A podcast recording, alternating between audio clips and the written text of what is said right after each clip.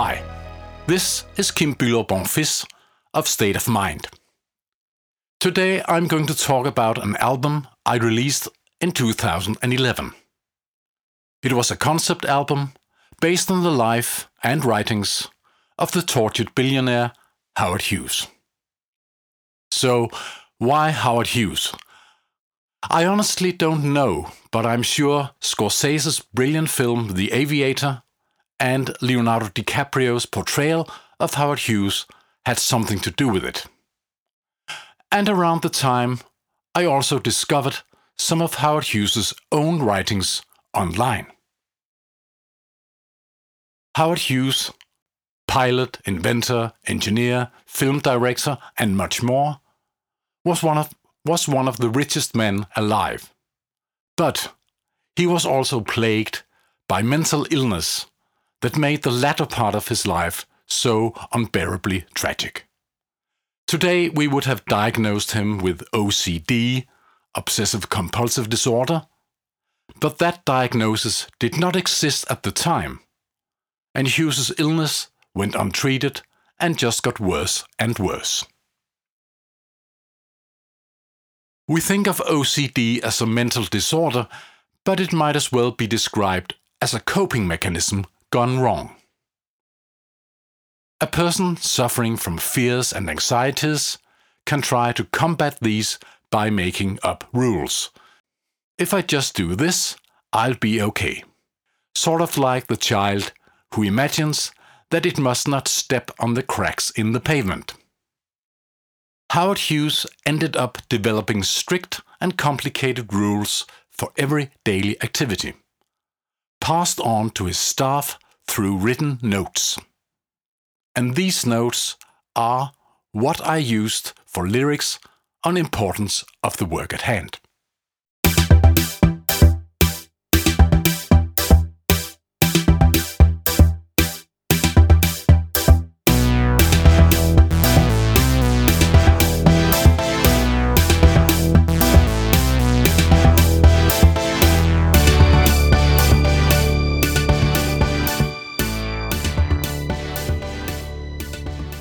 To the advanced state of Hughes's OCD, some of these memos are extremely long, and I often only used a few sentences.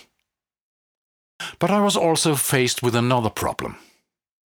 Of course, none of the texts were ever intended to be song lyrics. They were simple prose, no rhymes, and no regular rhythmic structure. So, how was I going to turn them into songs? Take the title track. The text was the end of a lengthy instruction for how to open a can of fruit and goes like this. Note that HRH is short for Howard Robard Hughes. HRH requests that this operation be carried out in every infinitesimal detail and would deeply appreciate it if the man be as careful and diligent as he possibly can be, and follow each phase very slowly and thoughtfully, giving his full attention to the importance of the work at hand.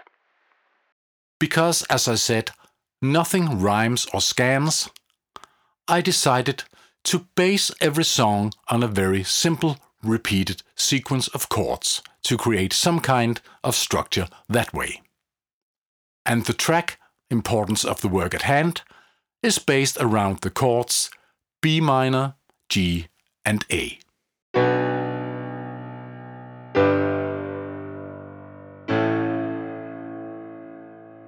All placed on top of the same bass line, repeating throughout the entire song. That bass line goes like this.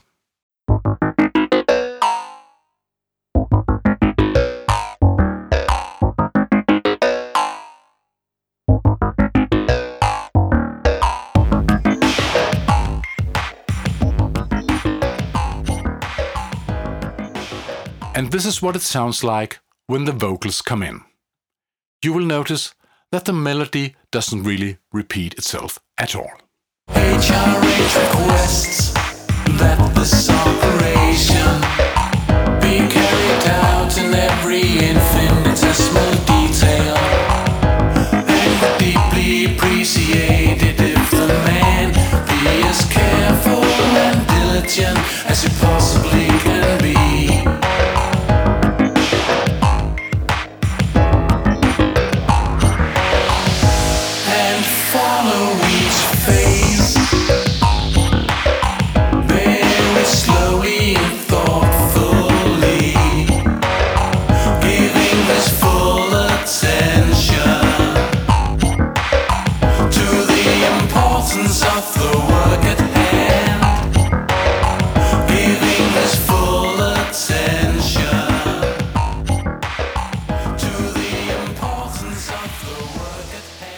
Another example is the song Total Bed of Roses. Apparently, Hughes had some kind of argument with his staff, which later prompted him to write the following memo. If you knew how much it disturbs me and how unhappy it makes me when you are completely cold and unfriendly as you were tonight, I really don't think you would turn on the punishment outlet quite all the way.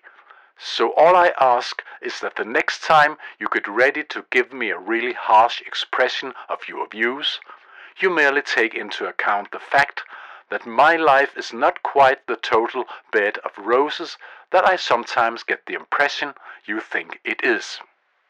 By the way, I feel that this text sums up the theme of the album.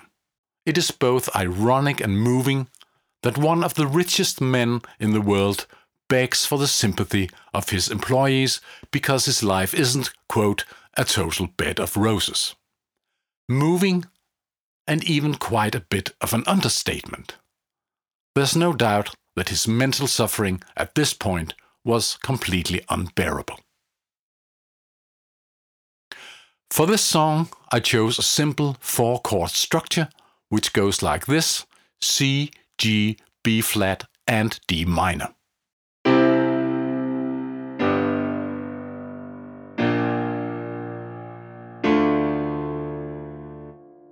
I wrote the melody starting out in a low register and gradually moving upward.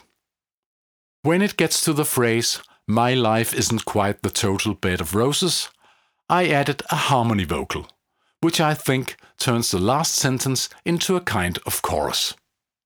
It goes like this.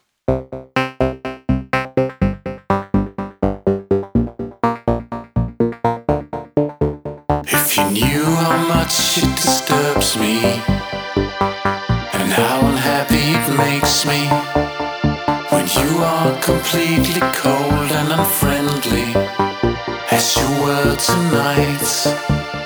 I really don't think you would turn on the punishment outlet quite all the way.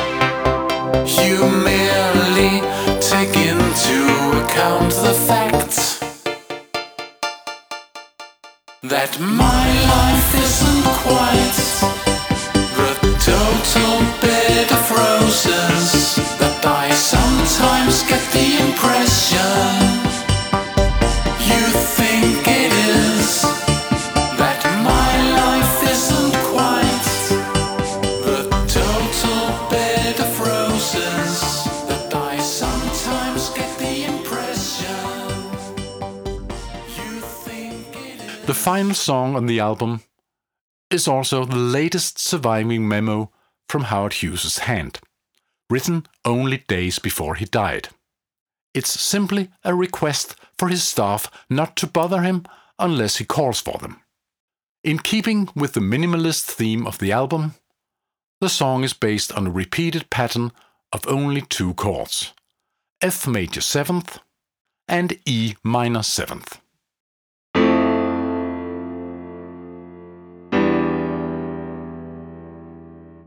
I didn't think about it at the time, but these are also the first chords in David Bowie's Space Oddity. While most of the songs are set to purely electronic arrangements on synthesizers, samples, and computer, I wanted something more human and emotional for this track. And so, I played the basic accompaniment live on piano.